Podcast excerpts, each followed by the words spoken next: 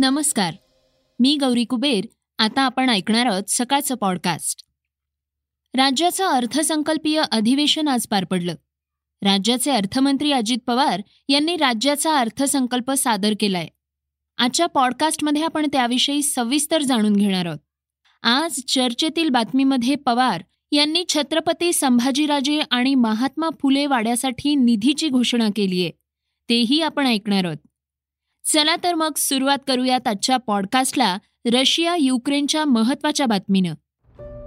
Russia युक्रेनच्या युद्धानं संपूर्ण जगावर परिणाम पडलाय.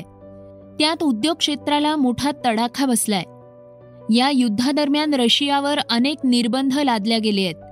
आणि या निर्बंधांचा परिणाम भारतावरही होण्याची दाट शक्यता आहे.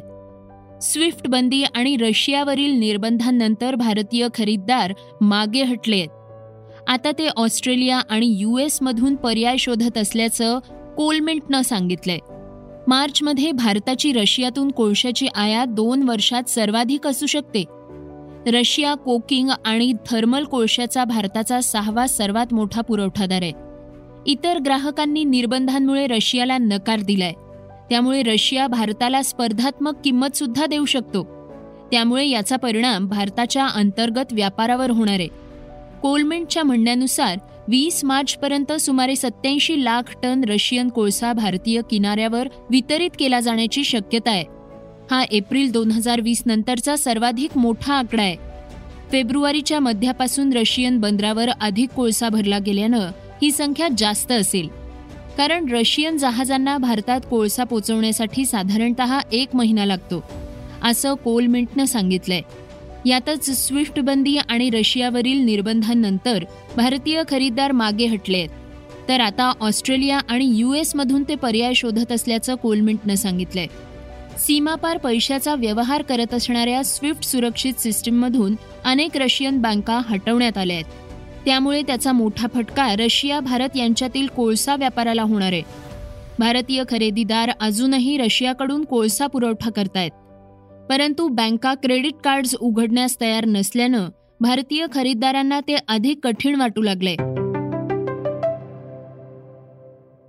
राज्याचे उपमुख्यमंत्री आणि अर्थमंत्री अजित पवार यांनी आज अर्थसंकल्प जाहीर केलाय. आपण आता त्याविषयी अधिक माहिती घेणार आहोत. राज्याचं अर्थसंकल्पीय अधिवेशन आज पार पडले. राज्याचे अर्थमंत्री अजित पवार यांनी आज राज्याचा अर्थसंकल्प सादर केलाय. कोरोना काळानंतरचा हा अर्थसंकल्प असल्यानं या अर्थसंकल्पाकडे सर्वांचंच लक्ष लागलेलं होतं. या अर्थसंकल्पाच्या माध्यमातून अर्थमंत्री अजित पवार यांनी केलेल्या मुख्य घोषणा अशा आहेत की राज्य सरकारकडून विकासाची पंचसूत्री राबवण्यात येणार आहे. एक ट्रिलियन डॉलर्सचं बजेट असणारं महाराष्ट्र हे पहिलं राज्य बनेल अशी ही घोषणा अजित पवार यांनी केली आहे. पवार म्हणाले आहेत सन दोन हजार बावीस तेवीसमध्ये दहा कोटी रुपयाचा निधी उपलब्ध करून देण्यात येईल. सन दोन हजार बावीस तेवीस या वर्षाच्या कार्यक्रमाकरता शालेय शिक्षण विभागाला दोन हजार तीनशे चोपन्न कोटी व क्रीडा विभागाला तीनशे पंच्याऐंशी कोटी रुपयाचा नियत्व प्रस्तावित आहे. भीमा कोरेगाव विजयस्तंभ मौजे पेरणे फाटा तालुका हवेली जिल्हा पुणे येथे सोयी सुविधायुक्त स्मारक व परिसरातील विकासाची कामे हाती घेण्यात येतील. नगरपालिका महानगरपालिकेचे कार्यरत सफाई कामगारांची जोखीम कमी करून त्यांना होणारे आजार टाळण्यासाठी तसेच त्यांच्या मनातील अप्रतिष्ठेच्या भावनेचे उच्चाटन करण्यासाठी यापुढे गटार सफाई यंत्रचलित पद्धतीने करण्याचे राज्य सरकारने ठरवलेले आहे. त्यासाठी आधुनिक गाड्या पुरवण्यात येणार आहे. तृतीयपंथींच्यासाठी बीज भांडवल व्याज सवलतीची स्वयं रोजगार योजना राबविण्यात येणार आहे.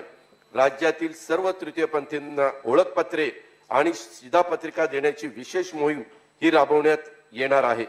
डॉक्टर बाबासाहेब आंबेडकर संशोधन प्रशिक्षण संस्था बार्टीला विविध विकास योजनांच्या अंमलबजावणीसाठी दोनशे पन्नास कोटी रुपयाचा निधी उपलब्ध करून देण्यात येईल.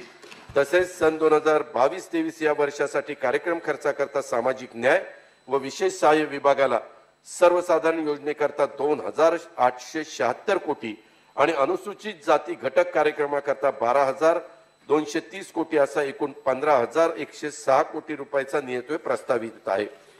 आदिवासी विकास विभागाच्या चारशे एक्क्याण्णव वसतिगृहांमध्ये बत्तीस हजार नऊशे अठ्ठावन्न मूल्य आणि वीस हजार नऊशे अकरा मुली अशा एकूण त्रेपन्न हजार आठशे एकोणसत्तर विद्यार्थ्यांना प्रवेश देण्यात आला आहे.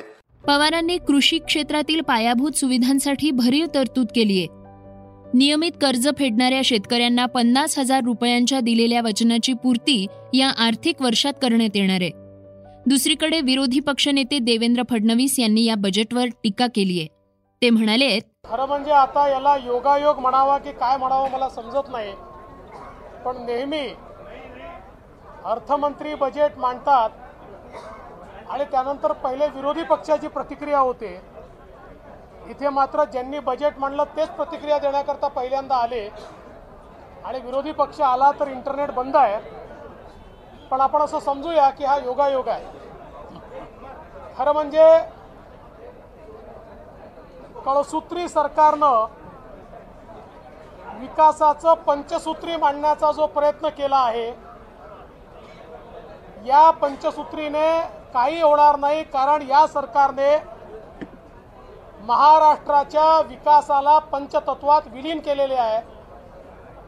आणि दोन वर्षामध्ये महाराष्ट्रातल्या तीन दलित गोरगरीब आदिवासी शेतकरी शेतमजूर महिला ओबीसी मराठा धनगर बारा बलुतेदार सगळ्यांच्या तोंडाला पानं पुसण्याचं काम या सरकारने केलं आहे आत्ताचं जे बजेट या ठिकाणी मांडलं आहे हेही कुठल्याही प्रकारे महाराष्ट्राच्या विकासाला चालना देऊ शकत नाही. बजेटमध्ये वृत्तपत्रात चौकट यावी इतपत चार बातम्या तयार होऊ शकतात. याच्या व्यतिरिक्त कुठलीही दिशा या बजेटला नाही. रशिया आणि युक्रेनमधील वाद संपता संपत नाहीये.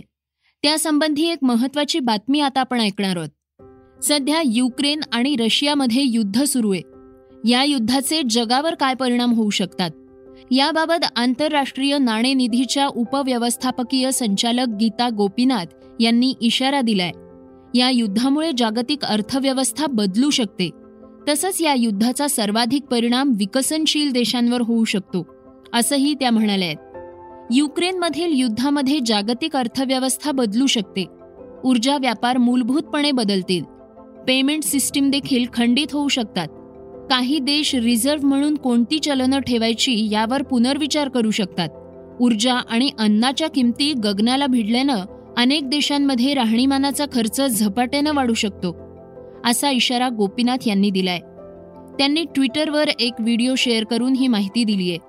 गोपीनाथ यांनी काही दिवसांपूर्वी ट्विटरवर एक आलेख शेअर केला होता.